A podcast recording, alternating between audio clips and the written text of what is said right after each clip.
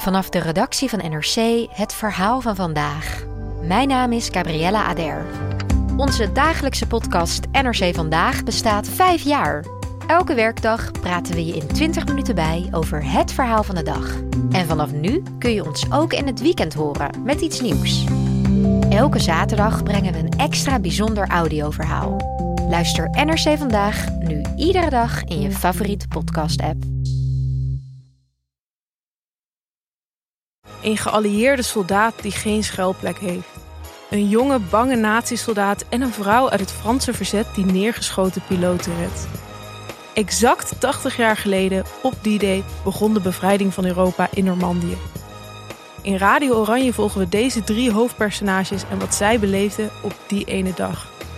Luister de D-Day special nu via podimo.nl slash Radio Oranje en probeer Podimo 30 dagen.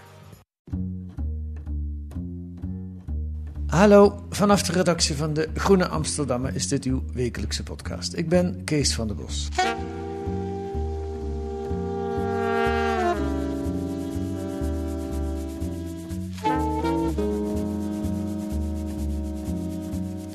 Het is moeilijk voor de arbeidsongeschikte burger om zijn recht te halen of haar recht te halen. De hoogste rechter, de Centrale Raad van Beroep, geeft in 90% van de gevallen het UWV gelijk. Het UWV, dat is de instantie die beslist of je recht hebt op een uitkering en die hem ook uitbetaalt. Maar ze kunnen ook besluiten dat je geen uitkering krijgt. En dan kun je in beroep en dan strand je dus. En dat is een ingewikkeld proces. Anouk Kootstra en Belia Helbron van Investigo doken erin en komen deze week in De Groene tot nogal onthutsende conclusies. De burger die zich slecht behandeld voelt, heeft nauwelijks een kans om zijn beroepszaak te winnen. En er blijkt iets mis te zijn met Psion, een medisch expertisebureau. Welkom in de podcast, Anouk en Belia. Dankjewel. Dankjewel. We komen zo bij de resultaten. Ik wil eerst wat meer weten over jullie onderzoek. Heel, even, heel even kort over jullie. Jullie zijn allebei van Investico, het onderzoeksplatform hier in Amsterdam. Uh, en allebei al een tijdje bij Investico, hè, volgens mij. Ja, klopt. Hoe lang, uh, Belia? Oh, nou, ik ben nog van voor Investico vorm kreeg. Ik ben uh, in 2012 begonnen als onderzoeksjournalist. Ah, kijk ja. En jij, Anouk? Ja, 3,5 jaar nu. Kijk. Um, en Investico is ook de hoofdleverancier voor de Groene Amsterdammer, zo noem ik ze altijd maar. Dit onderzoek, de WIA. Um, wie kan ik het woord geven? Hoe is het begonnen? Ja, um, ik kan vertellen hoe het is begonnen. Het is, um, en ik hebben al een eerder onderzoek gedaan. Uh, dat is vorig jaar februari gepubliceerd en dat ging over ADHD Centraal. Mm -hmm. dus we hebben dat, ja, het is een, het is een, een zorgbedrijf dat eigenlijk op een heel grote schaal ADHD-diagnoses stelt en ook alleen maar dat doet. En we hebben het toen getypeerd als een ADHD-fabriek. Um, en naar aanleiding van dat onderzoek uh, meldde zich iemand bij ons en die zei: Het is eigenlijk een beetje gek. Um, want het is een totaal andere sector, een heel andere, andere tak van sport. Maar ja. um, ik heb een ervaring die heel erg lijkt uh, op de ervaring die jullie beschrijven bij een ander bedrijf. Oké. Okay. En dat bleek Psion te zijn. En zo is eigenlijk het onderzoek begonnen. Tot dan toe hadden jullie, net als ik, waarschijnlijk nooit gehoord van Psion, of wel? Nee, dat klopt. Ja. Um, maar die tip was zodanig dat je dacht, daar gaan we achteraan.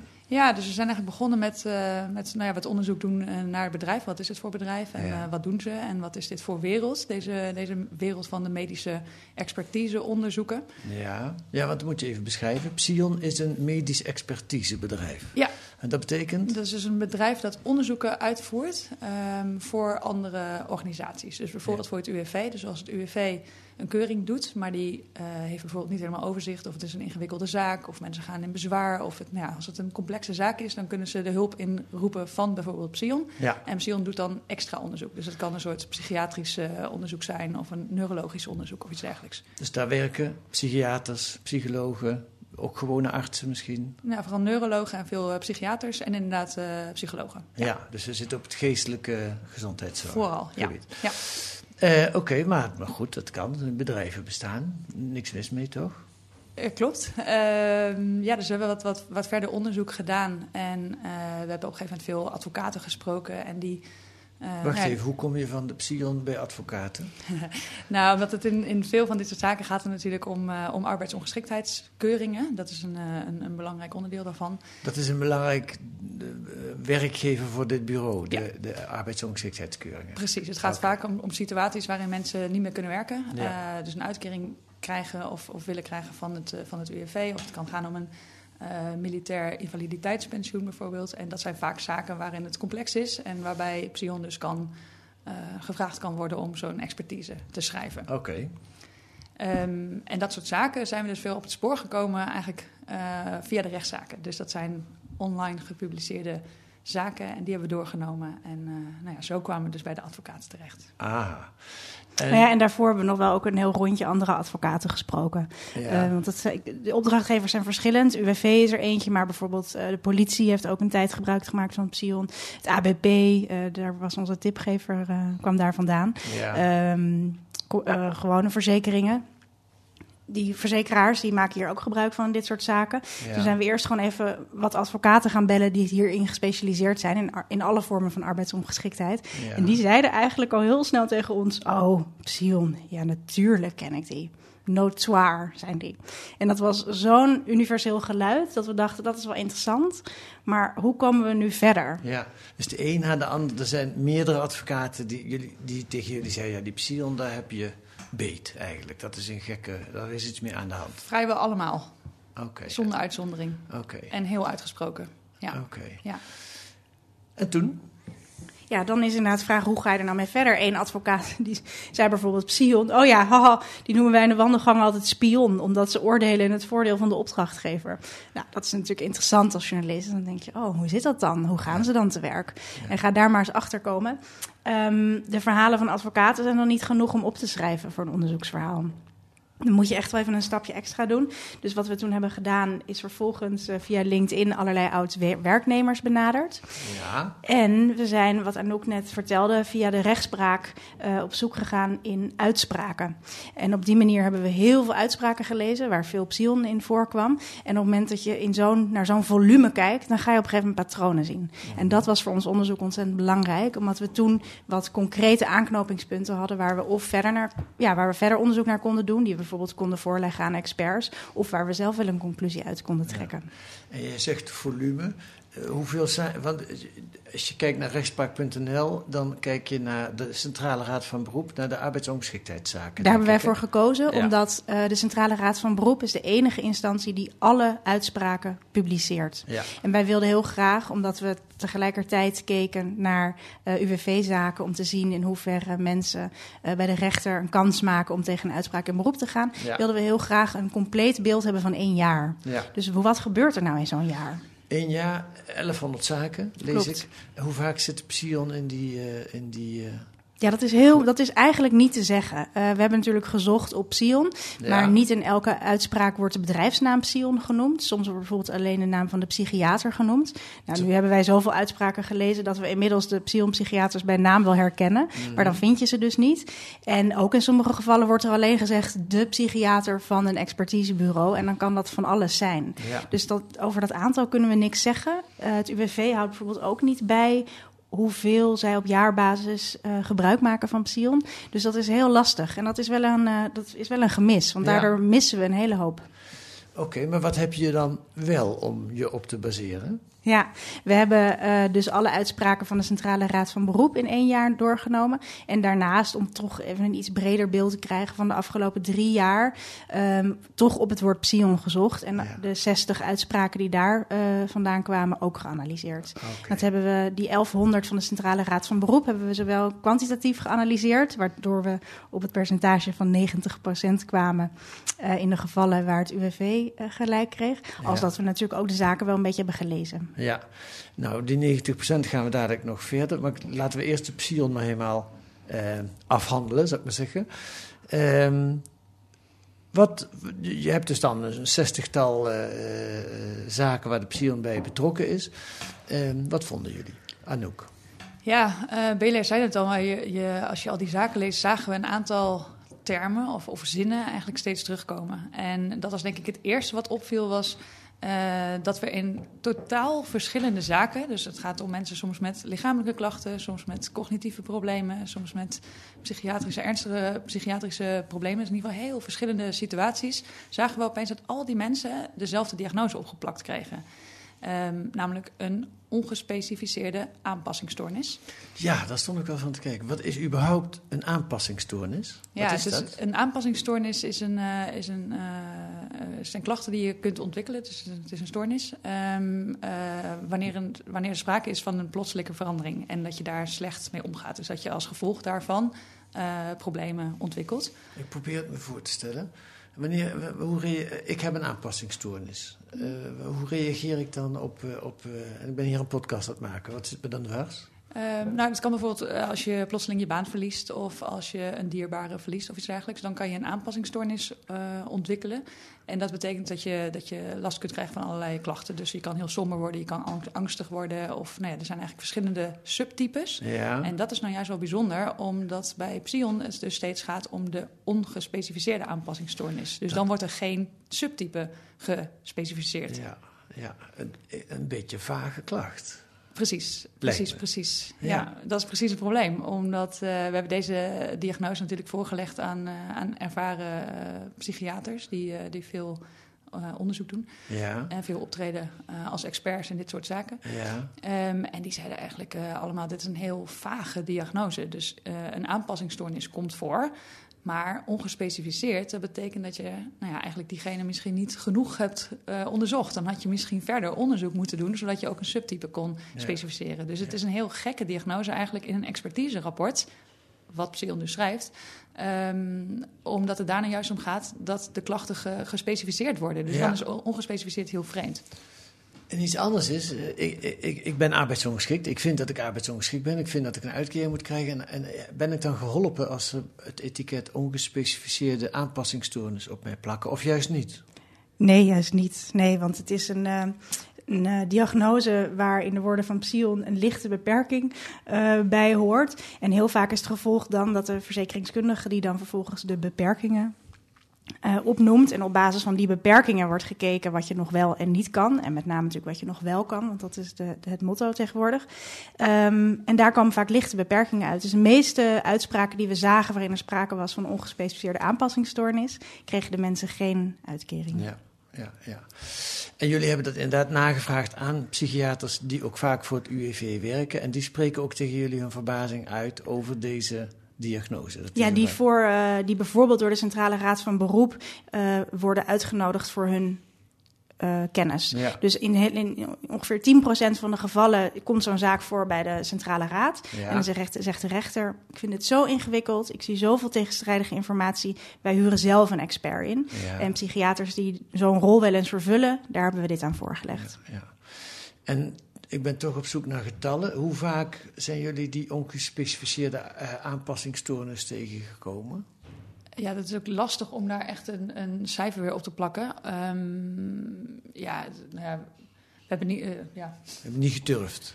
Nee, niet gedurfd. Ja, het, is vaak, het is dus niet altijd te zien, zoals, uh, zoals Bedi al zei. Dus het is lastig om dat te zeggen. Maar Ja. we hebben uh, in ieder geval al een documentje... dat hebben we op onze eigen website van, van Investico gepubliceerd. Ja, Um, waarin we eigenlijk al dit soort zaken, waar we, nou ja, we gaan het er zo meteen nog over hebben, maar we de combinatie hebben van een aanpassingsstoornis met de klachtenaggravatie, waar we het zo vast nog over gaan hebben, ja, in dezelfde terminologie. En daar hebben we al 15 zaken die, uh, die daar heel erg op elkaar lijken. En dat zijn dus 15 mensen die totaal verschillende klachten hebben. En nou ja, die ook al vaak bij een behandelaar al heel lang in behandeling zijn voor, uh, voor een bepaalde stoornis of voor een bepaald probleem. En die krijgen dus allemaal een aanpassingsstoornis. ja.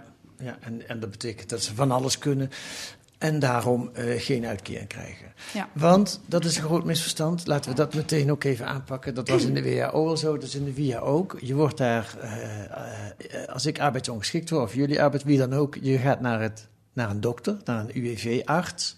En die kijkt niet hoe ziek je bent, want het is niet je dokter die je gaat behandelen, maar die kijkt naar hoe beter je bent, wat je kunt. Als je je rechterarm nog kunt bewegen en nog een pen kunt vasthouden of de telefoon kunt opnemen, dan zijn dat allemaal handelingen waarmee je dus een bepaald beroep kunt uh, verrichten. Uh, ja, ik maak het verhaal mee, maar ik heb een keer als, als radioreporter meegelopen in de kamer van zo'n verzekeringsarts. En ik kan je zeggen, dat is een hele vreemde situatie. Want mensen komen daar binnen en die denken: ik moet me zo ziek mogelijk voordoen, want ik wil een uitkering krijgen. Uh, of ze zijn ook heel ziek, maar ik moet die dokter daar ook wel van overtuigen dat ik zo ziek ben. Dus dat is al een spel. Hè? Je weet niet helemaal zeker of iemand zijn klachten overdrijft, aanzet of dat ze echt zo zijn. Want ja, als iemand zegt dat hij pijn heeft, dat, dat kun je moeilijk meten. Um, maar eigenlijk interesseert die dokter dat helemaal niet. Die dokter is geïnteresseerd waar je geen pijn hebt. Wat je nog wel kunt doen. En je ziet het misverstand al tussen de, de cliënt en de dokter. Dat, die begrijpen het niet zo goed. Waarom heeft hij zo weinig aandacht voor mijn klachten, denken die? Want hij vraagt de hele tijd naar wat ik wel kan. Maar dat is wat ze daar zitten te doen.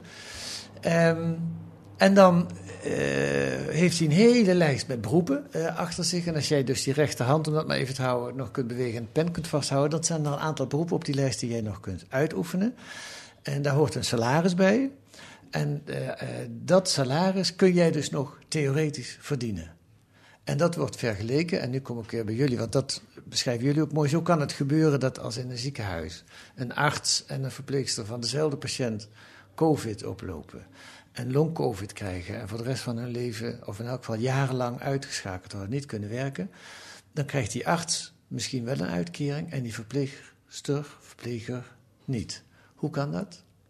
Ja, precies zoals je zegt eigenlijk. Uh, dus het gaat, het gaat uh, bij dit soort. Uh, in het systeem gaat het om de inkomensval, ja. zoals we dat zeggen. Dus het gaat om, om je verlies van inkomen. Ja. Dus op het moment dat je vanuit een hoger inkomen komt, zal je inkomensval groter zijn. Dus het is met een hoger inkomen krijg je sneller een, een, een arbeidsongeschiktheidsuitkering. Ja. ja, want dat percentage, ik ben 45% arbeidsongeschikt, dan denk je natuurlijk dat dat iets zegt over de mogelijkheden die je nog hebt. Maar dat percentage zegt dus alleen maar iets over het verlies aan inkomen wat je hebt. Ja. En dat heeft dus inderdaad het perverse effect dat op het moment dat jouw inkomensval een stuk hoger is, je eerder recht hebt op een uitkering. Ja. Ja, en dat is al een groot misverstand wat aan veel mensen niet uit te leggen is. Die 45% arbeidsongeschiktheid zegt niks over hoe ziek je bent, maar zegt iets over je verdiencapaciteit, zoals dat heet.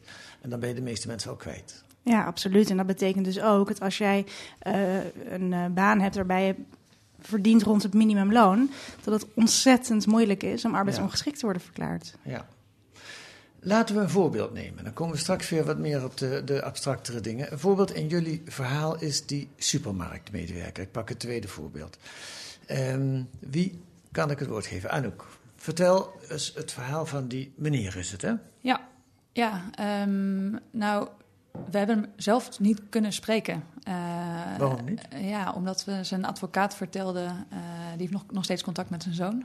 Maar de man heeft last van Alzheimer. Um, en het gaat dus helemaal niet goed met hem. Dus hij, ja, deze man kwam in 2014 thuis te zitten. Hij werkte 40 uur per week in een supermarkt. En hij kwam thuis te zitten met psychische klachten. En het was gewoon niet helemaal duidelijk wat er, wat er met hem uh, aan de hand was. Dus een, uh, zijn huisarts dacht aan, aan Alzheimer.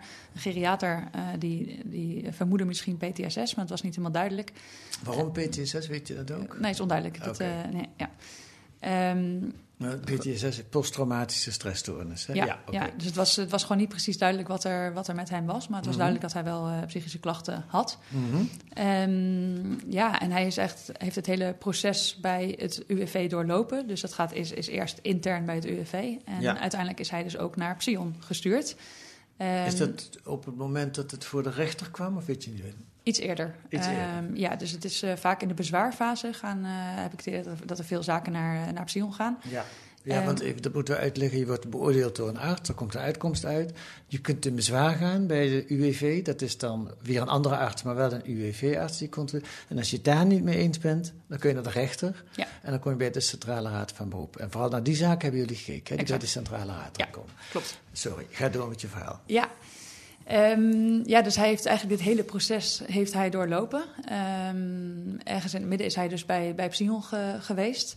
Daar werd geconcludeerd dat er geen sprake is van uh, Alzheimer, um, maar een ongespecificeerde aanpassingsstoornis. Daar heb je het weer. Daar heb je meer.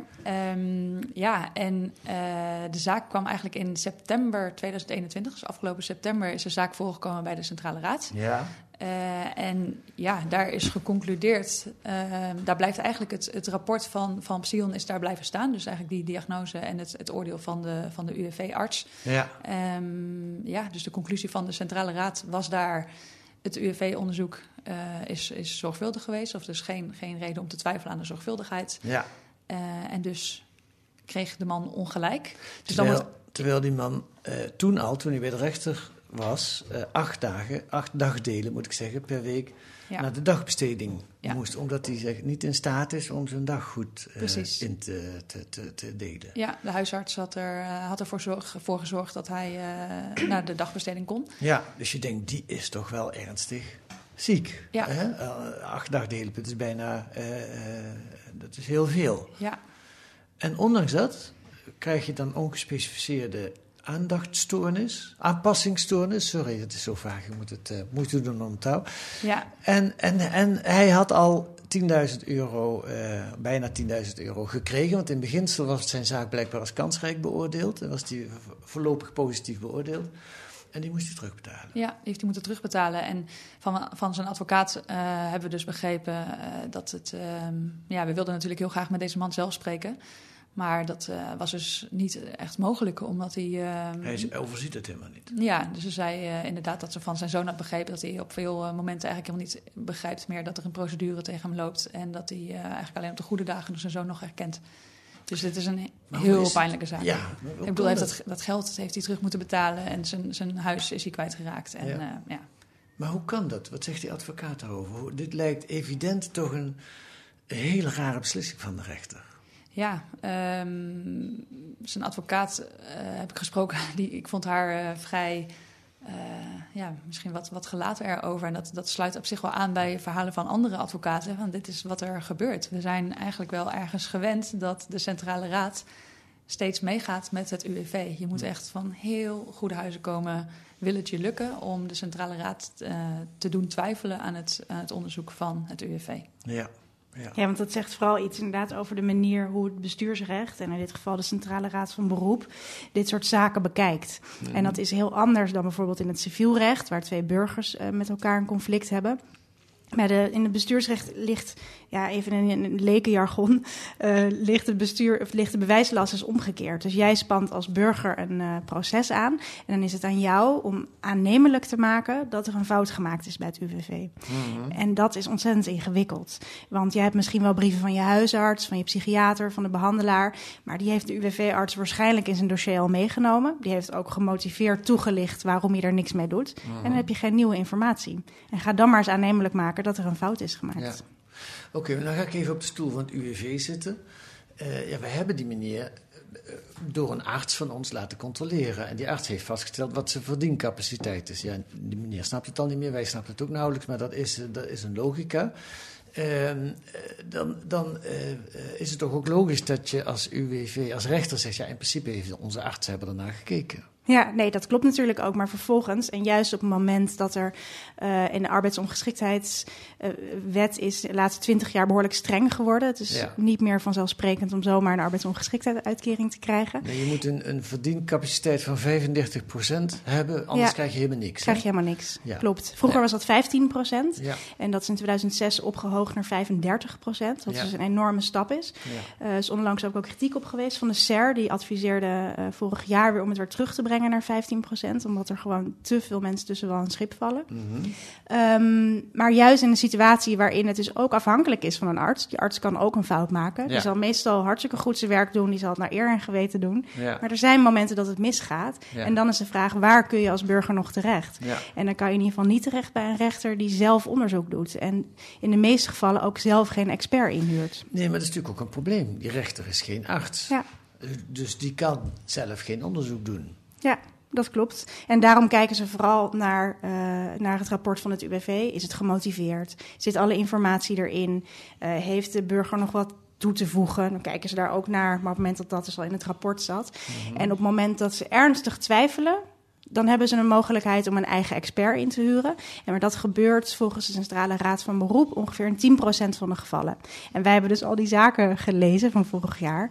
En dan hebben we zoveel zaken voorbij zien komen waarvan wij dachten: hier ga je toch van twijfelen. En dan ja. nog was er geen grond ja. om te twijfelen. Ja. ja, neem bijvoorbeeld deze supermarktmedewerker. Ja. Het minste wat je zou kunnen gaan doen als iemand uh, in de dagopvang zit, is dat je toch gaat twijfelen. Ja, die man zit daar niet voor zijn plezier acht dagdelen per week. Nee. Laten we nog een ander voorbeeld nemen. Jullie gebruiken, beschrijven twee voorbeelden. Meneer Kaan, daar heb je een naam bij. Waarschijnlijk heb je die wel gesproken. Naar wie moet ik kijken? Naar Anouk of naar Belia? We zijn er samen geweest. Oh, nou, ja. mag jij het vertellen, ja. Belia. En, ja. en ook mag het aanvullen. Ja. Meneer Kaan, hoe zit het daarmee? Wat is daarmee aan de hand? Ja, dat was een man die werkte als uh, sales engineer, wat ik een fascinerende titel vond. Die uh, was een soort technische ja, verkoper, een salesmedewerker op het gebied van technische techniek. Dus Ja. die, die ging langs allemaal grote bedrijven, die wist veel van techniek. Ehm, die had net een nieuwe baan en kreeg een aanrijding. Hij werd achterop zijn auto aangereden en kreeg sindsdien allemaal vage klachten. 2015. 2015 was dit, Ja. klopt. Hij viel bijvoorbeeld ineens twee keer achter het, eh, achter het stuur in slaap. En dat was hem echt nog nooit gebeurd. Want hij reed al zijn hele werkende leven het hele land rond.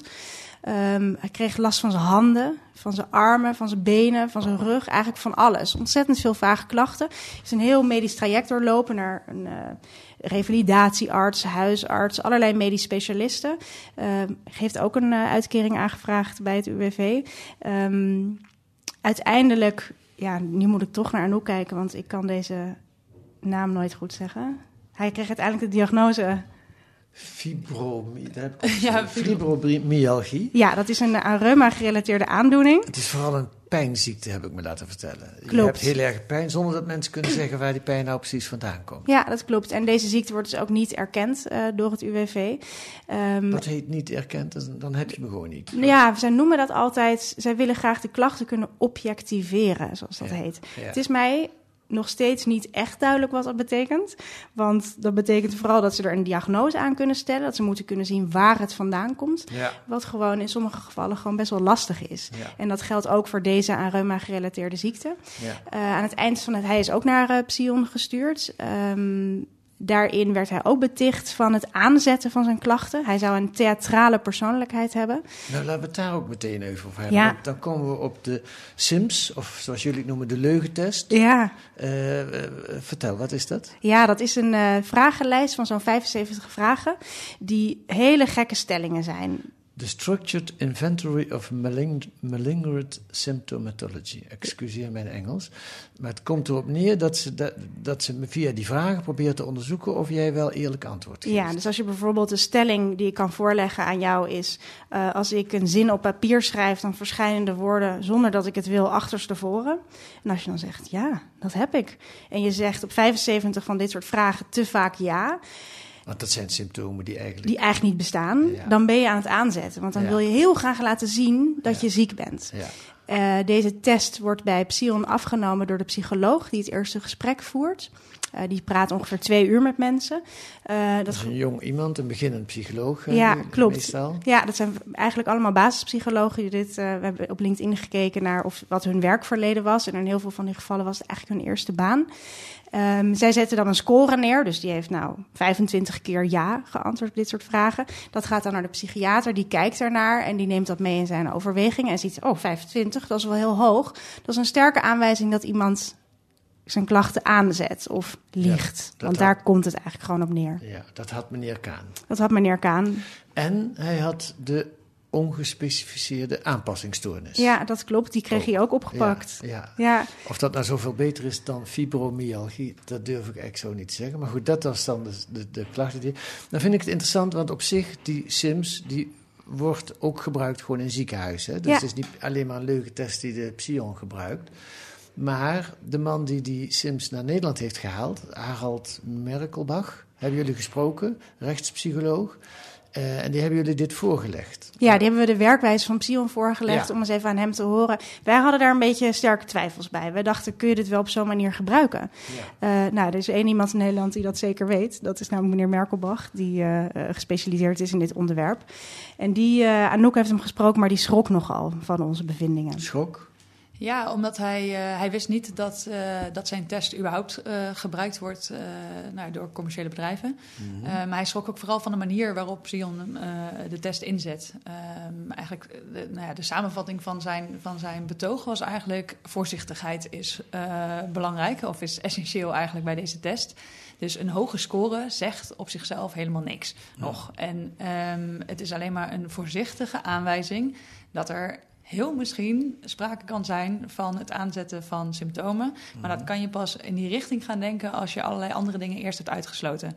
Want er kunnen allerlei redenen zijn waarom mensen hoog scoren op de Sims. Ehm, zo zei hij ook mensen die zich niet gehoord voelen. eh, in hun klachten, die zetten, zetten ze soms ook aan. Die willen soms ook, gaan die soms ook overdrijven om maar, om maar aandacht te krijgen. En dat is natuurlijk precies iets wat bij het UWV nogal kan gebeuren in zo'n kort gesprek. Ehm, dus hij, hij schrok daarvan, inderdaad. En ehm, eh, ja, dus hij. eh, Hij vond het niet verstand, maar hij heeft die, die test wel hier naartoe gehaald. Waar, waar is die dan goed voor? Nou, dus, dus de test kan gebruikt worden als je hem heel voorzichtig, eh, voorzichtig inzet als onderdeel van een breder diagnostisch onderzoek. En in ieder geval niet op de manier zoals Psion het doet. Namelijk, de ene persoon neemt hem af, stuurt de score door naar een ander en die mag hem interpreteren. En dan, komt, dan gaat die, die score dus eigenlijk een eigen leven leiden. En dat is nou juist precies niet de bedoeling. Ja, ja. Hoe, hoe liep het af met meneer Kaan? Ja, die eh, is dus 0% arbeidsongeschikt eh, verklaard. En moet dus, moet dus weer aan het werk. Hij eh, had een tweede huis, wat hij ooit had gekocht toen hij gewoon nog eh, zijn bloeiende carrière had. Omdat hij dacht, dat is mooi voor mijn oude dag. Dan heb ik in ieder geval een pensioen en dat verhuur ik. Nou, dat heeft hij eigenlijk gedurende de hele eh, periode dat zijn zaak bij de rechter lag al moeten verkopen. Want hij kon niet werken en had geen inkomen meer. Hij heeft daarnaast het huis waar hij woonde, verhuurt hij nu bijna geheel. Dus hij heeft één kamertje voor zichzelf waar hij woont. En de rest van zijn huis verhuurt hij om de hypotheek te kunnen betalen. Hij zegt, als ik nu mijn huis verkoop in deze, dan krijg ik nooit meer een huis. Dat wil ik niet. Zijn broer is elektricien, heeft een elektricienbedrijf. En hij is van huis uit elektricien. Dus hij werkt daar nu zo'n twee dagen in de week, eh, wat lukt. Eh, en hij zei, ik heb ontzettend geluk dat mijn broer dit bedrijf heeft. Want als elektricien, je bent echt een onderdeel van een keten. Je kan niet zomaar niet komen opdagen. Maar hij zei, mij gebeurt dat eigenlijk regelmatig. Hij heeft een aantal forse ongelukken gehad. Omdat hij dus ook heel erg last heeft van zijn handen. Dus soms krijgt hij krampen. En toen heeft hij bijvoorbeeld één keer met een steekschaar dwars door zijn hand eh, gestoken. Omdat hij eigenlijk het een te zware dag was geweest. Dus ja, hij, hij, hij, hij doet wat hij kan. Ja. Ja, dat is ook wel, denk ik, een rode draad in dit soort gevallen. We spreken hier niet over eh, mensen met veel geld die allerlei trucs uithalen om, om nog rijker te worden. Het, je hebt vaak toch te maken met mensen eh, dicht bij de onderkant van de maatschappij. hè? Ja, absoluut. En deze twee mensen die wij opvoeren, dat zijn ook echt geen uitzonderingen. Eh, de groep, dat heet in beleidstermen de 35 minners. Dus dat zijn de mensen die inderdaad minder dan 35% arbeidsongeschikt zijn geraakt. De helft van hen is eh, aan het werk. Maar aan het werk betekende één maand per jaar. En de andere helft helemaal niet. Hm. En die mensen die krijgen dus niks. Ja. ja. Even nog zoeken naar de, de ernst van de situatie. Eh, hebben jullie ook gekeken naar de bezwaarprocedure bij de UWV? Zijn daar cijfers over eigenlijk? Daar hebben we niet naar gekeken. Nee, we hebben echt gekeken naar de gerechtelijke gang. Ja, want dat is dan daarna, hè, mensen die daar... En, dan eh, is dus eh 90% van die gevallen bij de rechter krijgt het UWV gelijk en de, de cliënt niet.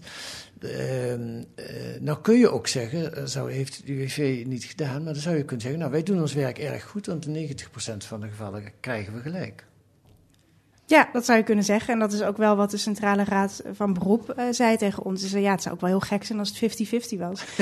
Eh, want Ja. eh, dan doet het UWV gewoon zijn werk helemaal niet goed. Nee. Nou, daar valt natuurlijk ook wat voor te zeggen. Ik denk alleen dat wat wij hebben gezien in dat jaar, wat we hebben bestudeerd, is dat er toch wel heel veel zaken voor de rechter komen die gewoon ontzettend complex zijn. Ja. En waarvan je er echt wel een hele goede reden is om te zeggen: laten we op zijn minst een onafhankelijke expert inhuren om hier nog eens even heel goed naar te kijken.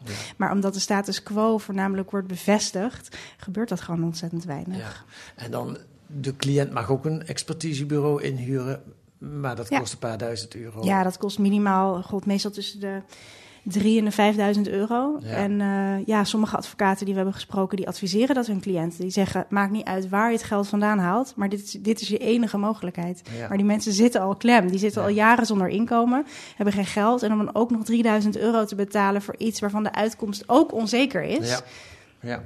dat is een hoop. En de rechter die doet het alleen voor alle duidelijkheid als de rechter zelf twijfelt. Hè? Als die denkt, maar goed, we hebben dus eh, één voorbeeld besproken waarbij je denkt, nou ja, dat is wel veel voor nodig voor zo'n rechter om te gaan twijfelen. Dat is ook jullie, eh, die casussen die je gelezen hebt, daar heb je dat vaker gedacht. Ja, Ja, echt heel vaak. ja.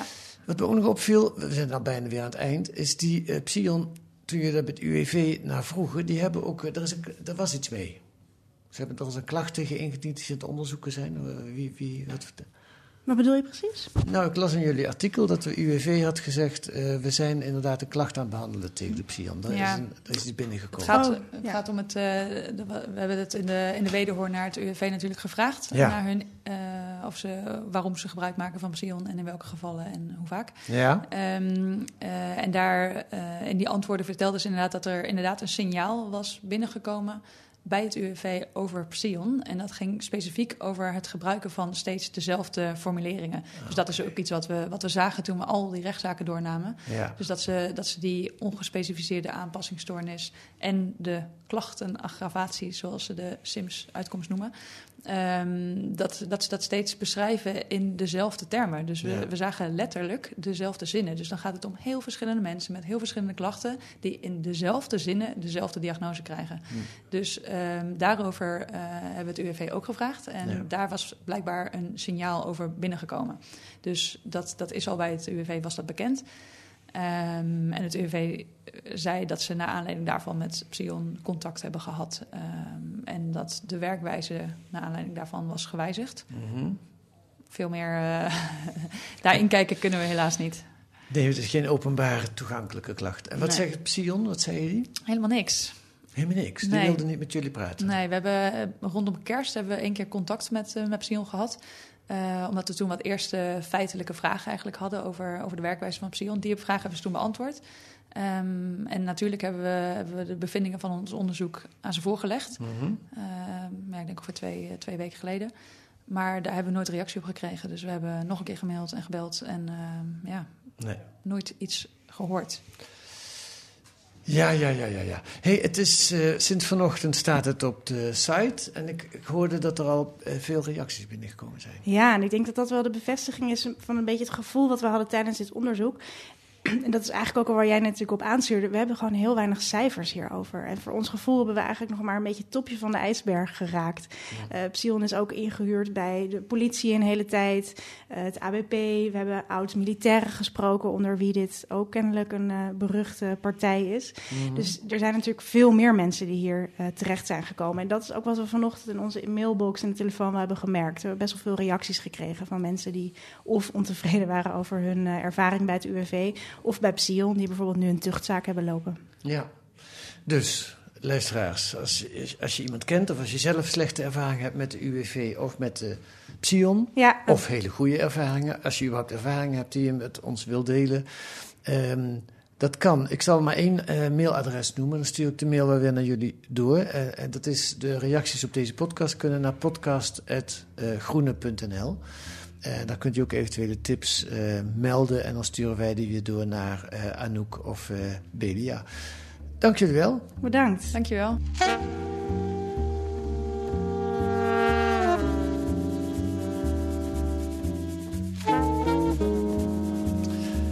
Lees dat allemaal deze week in De Groene. Wat staat er nog meer in? Een portret van Rachel Carsons, de ecoloog die ons het respect voor de zee bijbracht. En die ik nog kan herinneren als de auteur van Silent Spring in 1962, waarin ze waarschuwde voor DDT en andere bestrijdingsmiddelen. Maar vooral schreef ze dus over de zee.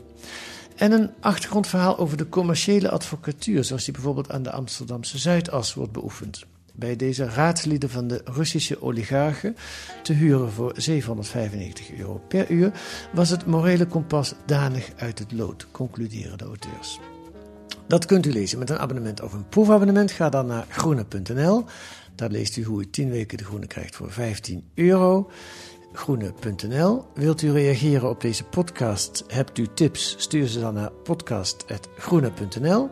En volgende week zijn wij er weer met analyses en achtergronden bij het nieuws in deze podcast van de Groene Amsterdammer. Die deze week werd gemaakt door Maria van Dordrecht en Kees van der Bos. En de muziek is het Tune for N van Paul van Kemenade. Bye.